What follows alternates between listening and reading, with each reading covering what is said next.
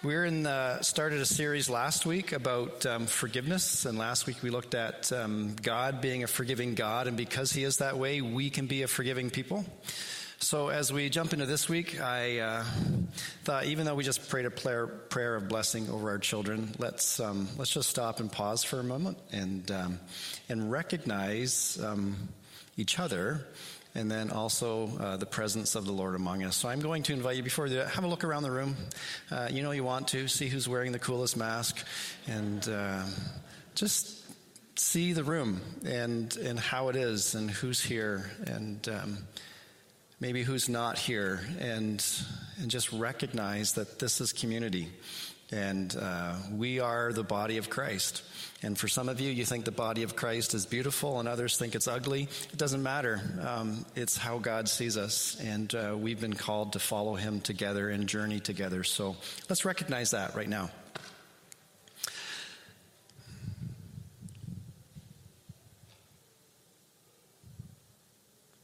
Thank you that you are the God who speaks in the quietness what the psalmist reminds us of in Psalm 46. But we're also reminded that yours is the voice that shatters the cedars of Lebanon. And yours is the voice that rages over the waters and tells them to stop and to be still. And maybe today, uh, for some of us, we need the raging voice that you offer, God, and for others, just need a whisper.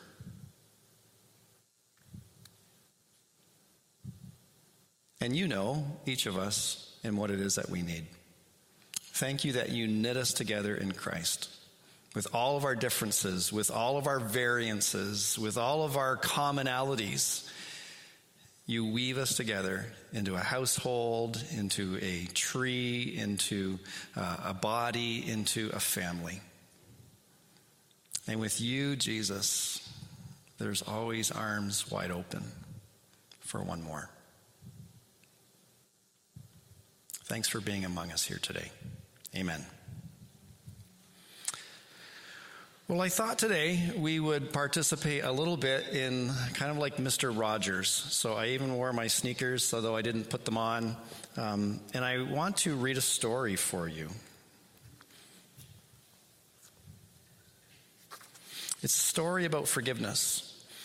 And sometimes I wonder if we make forgiveness a little too simple. And I want to read a story for you from this book uh, from a man named Miroslav Volf, who, um, who kind of grew up in Eastern Europe in Bosnia, Herzegovina, the Croats, the Serbs, the Bosnians. Some of you remember the war that happened there in the 90s.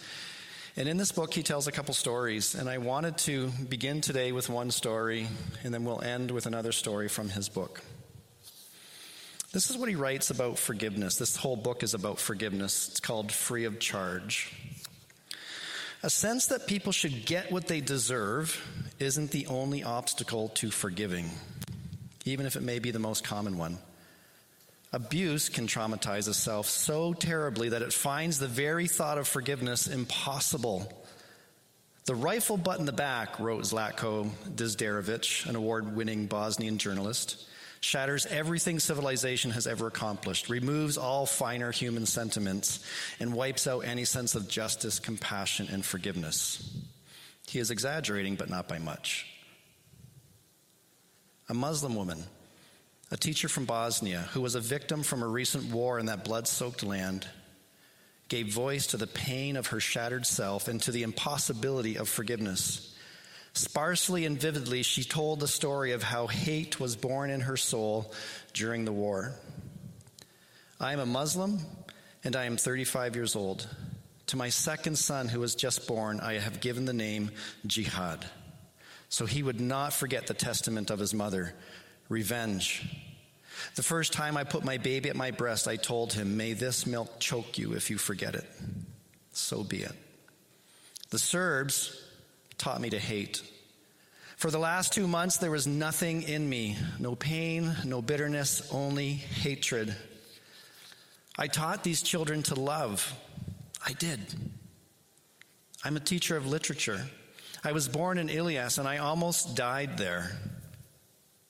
My student, Zoran, the only son of my neighbor, urinated into my mouth. As the bearded hooligan standing around laughed, he told me, You are good for nothing else, you stinking Muslim woman. I do not know whether I first heard the yelling or felt the blow. My former colleague, a teacher of physics, was yelling like mad, Ustasha, Ustasha, and kept hitting me wherever he could. I have become insensitive to pain, but my soul, it hurts. I taught them to love, and all the while they made preparations to destroy everything that is not of the Orthodox faith. Jihad, war, that is the only way. And what horrendous humiliation, writes Volf. A violation that mutes speech and makes rage glow like hot lava. Its memory must stab the victim's soul the way nails pierce the flesh of the crucified. Can the mother of jihad ever forgive? Can jihad, who nursed the milk of her vengeance, ever know anything other than revenge? Today, we want to look at what it means to be a forgiving people. And I think in the church, we love the concept of forgiveness. And, and I've said this before, uh, borrowed it from someone else, I don't know who. Forgiveness sounds like a great idea until you have to give it. And we often talk about the need for forgiveness. And what we envision is the simple things in life, the petty offenses that make forgiveness easy. But this world is anything but easy, and life is complex and complicated, and people are walking around with enormous amounts of pain of which we have no idea. And as Lewis Smedes, uh, an author who wrote about forgiveness, said, it's, uh, hurt is like a nettle that's stuck in the soul, and the only way to remove it is through surgery. And that surgical procedure is forgiveness. So I want to look at a passage of scripture today. We looked last week at Matthew 6, where, where Jesus teaches us to pray, Forgive as we have been forgiven. And then this week I'd like to jump over to Matthew chapter 18. It's a whole chapter. Jesus, really, the whole chapter is set in the setting of forgiveness.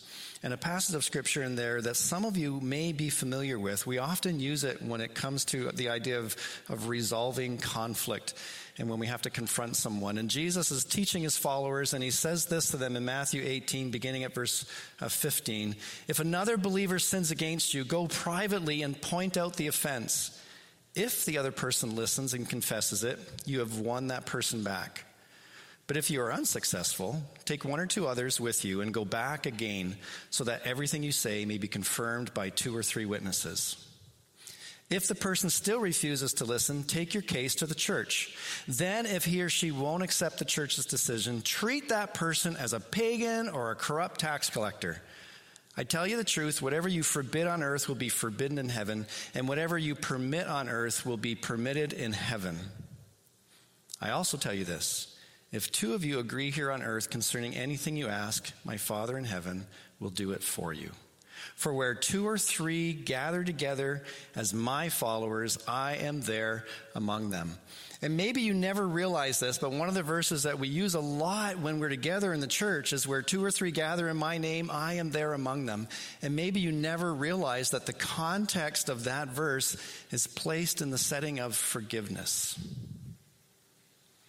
Because God is a forgiving God, we can be a forgiving people. But forgiveness is much more maybe than we realize. And I thought today we would spend some time looking at and exploring the idea of what forgiveness is not. Sometimes it's helpful to understand a concept by looking at what it isn't. Like the woman in the story that we just heard from, forgiveness can be very complicated. And yet, as we looked last week, and as we look at the stories in Matthew 18, forgiveness is really not an option for people who profess to follow Jesus. So last week in Matthew 6, verse 15, Jesus, as he teaches the prayer for his followers to pray, follows it up with the concept of forgiveness. If you forgive people, you will be forgiven. If you do not forgive people, if you refuse to forgive them, my Father will not forgive you. And the impetus there is that forgiveness must characterize the people of God, as a community, as individual followers of Jesus. And as we look at the context in Matthew 18, when Jesus gives us what we just read, this teaching, he follows it up with a story about forgiveness. And at the very end of that story, where Jesus tells a story about a person who is unwilling to forgive, Jesus says, If you refuse to forgive your brothers and sisters from your heart, this is what my Father will do to you. And he's referring to the story of what happens to the man who refuses to forgive his colleague. Forgiveness is not an option. Are you familiar with the greatest commandment? Love the Lord your God with all your heart, soul, mind, and strength. And the second is like it. What is it? Love your neighbor as yourself. And that's taken from Leviticus chapter 19, verse 18. And if you go back and you read that, the instruction that comes before the phrase, love your neighbor as yourself, is this do not take revenge on your neighbor. The great commandment is tied to the concept of forgiveness. And when forgiveness begins to flow, there's a beauty and a power that is present in it, unlike almost anything else that our world can experience. It's not an option for us. But let's be honest forgiveness can sometimes be exceedingly difficult to give. So if you look at these verses here, I want to point out something. Verse 12, um, or verse 15, Jesus says, If another believer sins against you, go privately and point out the offense. If the other person listens and confesses it, you have won that person back. And throughout these verses, Jesus keeps saying, if the person receives, welcomes you, if it works out, if it works out. And Jesus is implying that this is going to be difficult. In fact, after he tells this story about forgiveness, Peter comes to him and asks, Well, how many times should I forgive? Because Peter's wrestling with what Jesus is saying to him. And then Jesus tells a story about the difficulty of forgiveness and says, You have got to work through this. Forgiveness is exceptionally difficult to give sometimes. And we recognize sometimes it might be easy to give. Somebody said something that hurt you and offended you, and you were able to work through that and to extend forgiveness. But the amount of pain that you receive in the offense is probably going to have a huge influence on your ability to give forgiveness. It will determine how long it takes you to walk through that journey, to, to go down that road of forgiveness. It will determine uh, how much pain and work and, and difficulty you are going to have in being able to forgive. And I know that in this room, there must be some of you that are here. And the idea of forgiving someone who has hurt you or your family so deeply and so much is excruciating. Because forgiveness is not always easy to give. And I'm so appreciative of the fact that when I see Jesus giving this teaching about going to someone and confronting them, that he is, he is through his teaching giving the implication that it is not always easy if they will receive it, if it works. And there's three times when Jesus is playing out three scenarios where it's not working, it's not working, it's not working. And the encouragement is don't give up. Because God is a forgiving God. And you remember last week we had mentioned that um, when we forgive, it's not as if we're saying, hey, it doesn't matter, don't worry about justice, don't worry about consequences, just forgive. Because the very act of forgiving is to name the offense and to condemn it and the one who was involved in it. And then the forgiveness is to release them from the debt that is owed. So when God forgives us, He both gives the forgiveness, but He is naming and condemning the offense.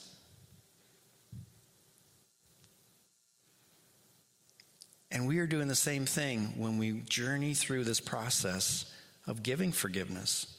It's not always easy to give. And the other side of that coin is forgiveness is not always easy to accept. If somebody's offended you, go to them. If you win that person back, or if they receive it, you've won that person over. If they do not, what's the implication? They're not receiving the forgiveness that you want to give. If it doesn't work out the first time, get somebody else, go back.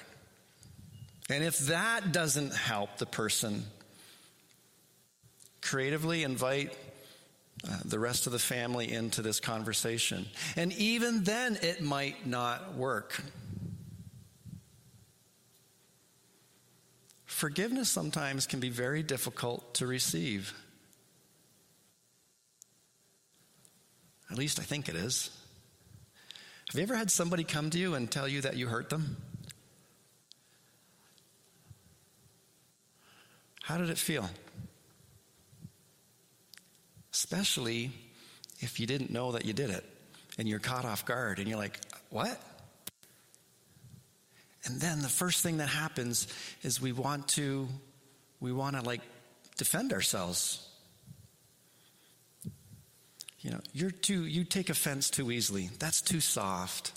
I didn't really mean that. Sometimes receiving forgiveness can be really hard because it might be a pride issue.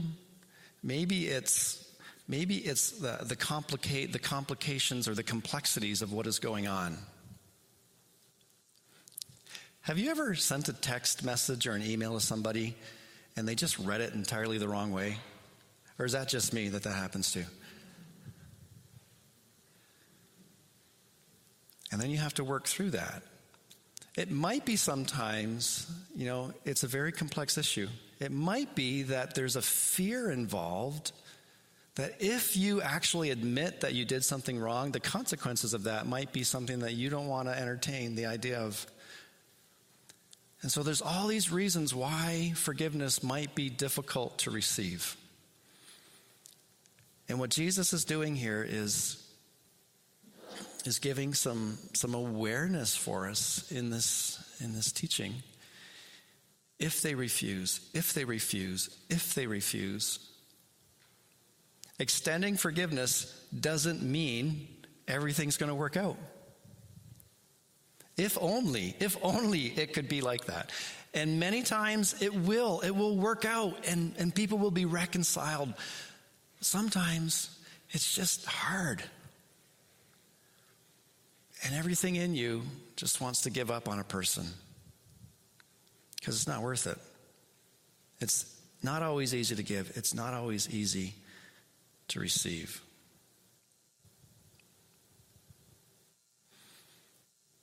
And then I think if you track along here, I think there's this sense that Jesus is giving us in this teaching that it's not limited. And again, I think this comes down to uh, the complexity of the scenario, the difficulty of it. But I find it fascinating that when Jesus gives this teaching, go to someone when they've offended you, when they've hurt you, when they owe you. And the, the idea is extend forgiveness, and they might refuse and bring someone else and extend forgiveness, and they might refuse and bring others and extend forgiveness, and they might refuse. Whatever you bind on earth will be bound or in, in heaven, and whatever you loose on earth will be loosed in heaven. When you're gathered together, two or three of you, in this context of a forgiving community, I am there among you. And the radical nature of that sets off all of our radar because of the world in which we live. And you know what? The world hasn't changed much in 2,000 years because Peter hears this this guy, Peter, uh, if you're not familiar with Peter, he was an, an early adapter, an early adopter to Jesus and his wild kingdom of God teaching. And Peter turns to Jesus and says, Lord, how often should I forgive someone who sins against me? Because he's got the same question that you and I want to ask. Do we just lay down and be doormats? Do we just let someone walk all over us? What about the consequences when somebody does something wrong? Oh, I'm getting excited about this. How many times should we forgive people? What an honest question. And Peter thinks he's being magnanimous and generous. Because Jesus gave three examples, and Peter says, Well, how many times should we do that? Seven times? And I thought, isn't that isn't that how we like to live in a culture that is stripped of grace and mercy? Is we just revert to bookkeeping where most relationships are grounded in bookkeeping instead of uh, being grounded in the love that God has given us. And so we keep an account. And Peter's like, let's go with seven. Seven's a nice, hey, it's a, it's a heavenly number. It's a divine number. That sounds like a good number. Seven. And then Jesus just blows it out of the water 70 times 7. And I know some people have read this and went, okay, then, then we'll go with 490 times. But that 491st time, forget it. And if I'm understanding this right, what Jesus is, is saying is that forgiveness, when it's sourced in God, is not limited. There is no limit to God's forgiveness. I think here's the difficulty, and hopefully you'll see where we're going here in, in, uh, in a few minutes. So much of our existence is based on scarcity, in particular in today's day and age. Have you noticed there's not quite as much money for groceries as there used to be, or not quite as much money for gas as there used to be? And so we live in a scarcity model that resources are limited. And yet, when it comes to things like God's love and God's grace and God's mercy and God's forgiveness, we must be reminded again and again that these things are unlimited with God. And if they are unlimited with God, God is sending these things to us, and they don't stop with us, they flow through us. That forgiveness is not limited, neither is it conditional.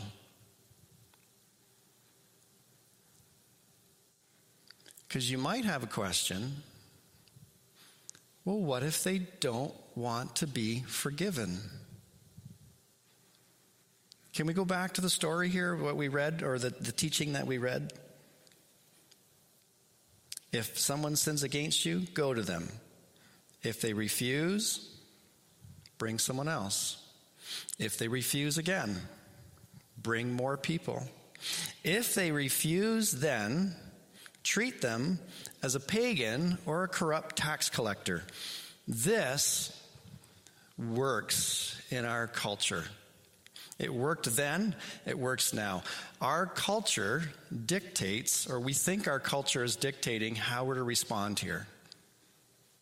If somebody won't receive forgiveness, then how do you give forgiveness? At some point, you just got to cut them loose. Uh, the early Anabaptists, our early ancestors, would have used phrases like shunning, or you've heard about excommunicating which you know in the in the 16th century that was actually a huge leap forward because the other way that Christians were behaving was if the person wasn't doing what you wanted you killed them. So the the radical reformers said well let's not go that far. Let's at least just shun them. And so a pagan or a or corrupt tax collector I joke like tax collectors haven't changed from 2000 years ago to today. Nobody likes them. No offense to anyone who here is a tax collector but what's a pagan? For Jewish people listening to this teaching, a pagan was somebody who was not a Jew, that if they associated with them, they would make them ritually unclean or religiously unclean, so have nothing to do with them. And we have people like that today in our world. If someone is going to continually refuse forgiveness, just treat them like you would anybody else you don't want to be with. There's got to be a limit at some point, and you cut them off. So we use the, the norms of our day and culture to interpret what Jesus is teaching here. But, but I wonder if that's the wrong approach. I wonder if what Jesus is doing here is kind of showing us if you want to follow the dictates of your culture, this is where it's going to lead. But can I offer you something different, says Jesus? Treat them like a pagan or a corrupt tax collector, the way that I have shown you how to treat pagans and tax collectors. Because here's a question I would ask you when you read the Gospels How does Jesus treat pagans and tax collectors? Those are the very people he spends most of his time with, to the point that he gets accused of being just like them. When forgiveness is continually refused, it is more opportunity to extend love and grace and mercy and to lean heavily on the God who will help us journey further down that road of forgiveness, as difficult as it might be. It's not limited, it's not conditional. And let's be honest forgiveness is not reconciliation. In this teaching that Jesus gives, there's the awareness that unless forgiveness is received, it won't result in reconciliation between peoples. And the goal of forgiveness is reconciliation. You know, as Anabaptists, uh, people wonder what Anabaptists are. And sometimes I, I capture it in, in three things that as Anabaptists, Jesus is the center of our faith, community is the center of our lives, and reconciliation is the center of our work. And yet we realize that reconciliation may not always happen. Because it takes giving of forgiveness, but it also takes receiving it, and it takes two parties coming together who would be willing to move into this area of reconciliation. And yet, we, we recognize in the teaching of Jesus here that it may not happen. He uses the word if. If they refuse, if they refuse. He understands the complexities of it all. And it's so wonderful to see the graciousness of his teaching here. When you first read this passage, it seems kind of harsh. And as you sit with it and you let the Holy Spirit open your eyes to what Jesus is doing here, the scope of the grace and the mercy that is imbued in this teaching is, is palpable. And there's a recognition that reconciliation may not happen. And forgiveness is not the same as reconciliation, but it is the goal. And there's something else that you might pick up on, you might not. And what forgiveness is not. It's not something that you have to do alone. Have you seen the sequence here? Have you seen what's happening as Jesus goes through this teaching? Somebody has done something to you and they've offended you, and you need to point it out. I don't know if you've ever tried this. If somebody's actually done something to hurt you and you've actually taken the courage to go to them and say, Can we talk? If you've ever done that, you know what cold hands feel like and a racing heart and a dry mouth are. And then to have that person just shove that back in your face. See, I did nothing wrong. And then the courage it takes to bring somebody else in that you trust, that you love, that isn't going to sabotage the situation, and love that person enough to come back to them and say, I value this relationship. I so want this to get worked out. We need to talk about this. And there's three of you. And the person says, I did nothing wrong. And then the invitation to invite others into that process. It is hard work. It is not easy. It is not limited or conditional. And you don't have to do it alone. And I wonder if you're here and you're struggling with someone in your life. If you go to the notes that, that we provide with the sermons and just um, look at the, the discussion questions that follow. There's some questions in there just to help you reflect and to think through is there somebody in my life that I'm having difficulty extending forgiveness to? And what I see in the passage here, if, if I'm understanding it correctly, is that it's not something that you have to do by yourself. And again, in our culture, uh, the norm is you keep this stuff in the closet and you do this by yourself and you don't tell anybody that there's conflict in your life because we all know that everybody's life is wonderful All you need to do is go on social media to see that. There's a beauty of inviting other people in this journey to walk with you. The journey of forgiveness. It's a long road, it's a lifetime road, but it's not a road that you have to walk alone. The final thing I would say about all this is, is that forgiveness is not possible without Jesus.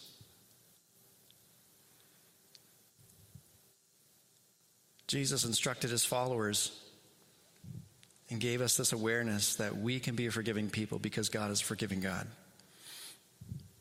But there are lots of people who don't profess faith in the God that we discover in Jesus. And yet, I would suggest for them that forgiveness is not possible without Jesus. We are all made in the image of God. The Creator, Jesus Himself, was present in creation. And one of the early leaders uh, in the church, a guy named Paul, who had a profound experience with Jesus. He wrote a letter to a group of Christians. It's called Colossians. And in chapter 1, verse 15, he says, Jesus is the visible image of the invisible God. He existed before all creation. In him and through him, all things exist. And in him and through him and for him, all things are held together. So even for those that might say, I'm not sure I believe in the God that you're talking about. I would just advocate that they have the spark of eternity within them because they're made in the image of our Creator. And therefore, they can live out forgiveness because Jesus has been present from the beginning and is holding all things together and has reconciled humanity to God and to each other. I want to finish with the story from this book. And you pick up, it's about Christians and Muslims. And if you think, why is he pointing out the Muslim woman in the first story? You just need to remember who were the people who were beating her? It was the Christians. But Volf finishes with this story. Well, he doesn't finish with story. I'm finishing with his story because I think it's so beautiful with the hope of forgiveness, even though we've looked at what forgiveness is not. It's not a journey you have to walk alone. But he writes about Ivo Markovic, a Franciscan monk from Bosnia, who was caught in the whirlwind of the war in the mid 1990s, in which Croats, Bosnians, and Serbs were fighting each other with blood flowing and homes burning on all sides. Muslim Bosnians had massacred 21 men from the village in which Father Markovic was born. Nine of them were members of his family all feeble senior citizens, innocent of any crimes, the youngest of whom was his 71 year old father. Three years after the massacre, in the fall of 1996, Father Markovic visited his home village. Occupying the house in which his brother used to live was a fierce Muslim woman. He was warned not to go there because she brandished a rifle to protect her new home. He went anyway. As he approached the house, she was waiting for him, cigarette in her mouth and rifle cocked, and she barked, Go away or I'll shoot you. No, you won't shoot me, said Father Markovic in a gentle but firm voice. You'll make a cup of coffee for me. She stared at him for a while and then slowly put the rifle down and went to the kitchen. Taking the last bit of coffee she had, she mixed in some already used grounds to make enough coffee for two cups. And they, deadly enemies, began to talk as they partook in the ancient ritual of hospitality, drinking coffee together. She told him of her loneliness, of the home she had lost, of the son who never returned from the battlefield. And when Father Markovic returned a month later, she told him, I rejoice at seeing you as much as if my son had returned home. Did they talk about forgiveness? I don't know. In a sense, it doesn't matter. He, the victim, came to her asking for her hospitality in his brother's home, which she unrightfully possessed, and she responded. Though she greeted him with a rifle, she gave him a gift and came to rejoice at his presence. The humble, tenuous beginnings of a journey toward embrace were enacted through a ritual of coffee drinking. If the journey continues, it will lead through the difficult terrain of forgiveness. It's not a journey that you have to walk alone. It's not possible without Jesus. And I would suggest that it's not possible without community. And I leave you to consider those words.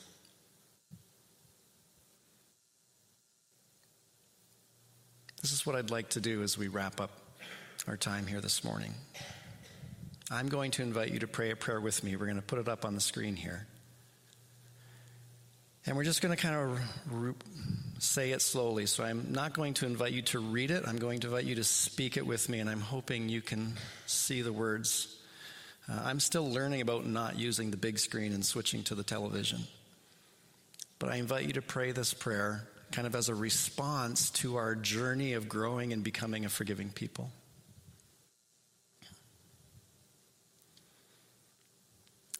So pray this prayer with me. Most merciful God, we confess that we have sinned against you this day in thought, in word, and in deed, by what we have done and what we have left undone. We have not loved you with our whole heart, and we have not loved our neighbors as ourselves.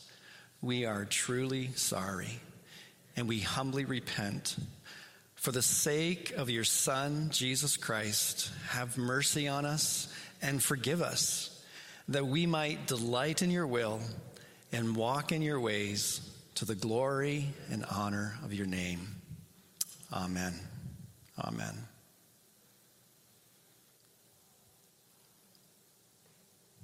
I don't know if you're struggling with forgiveness or somebody you know is struggling with it.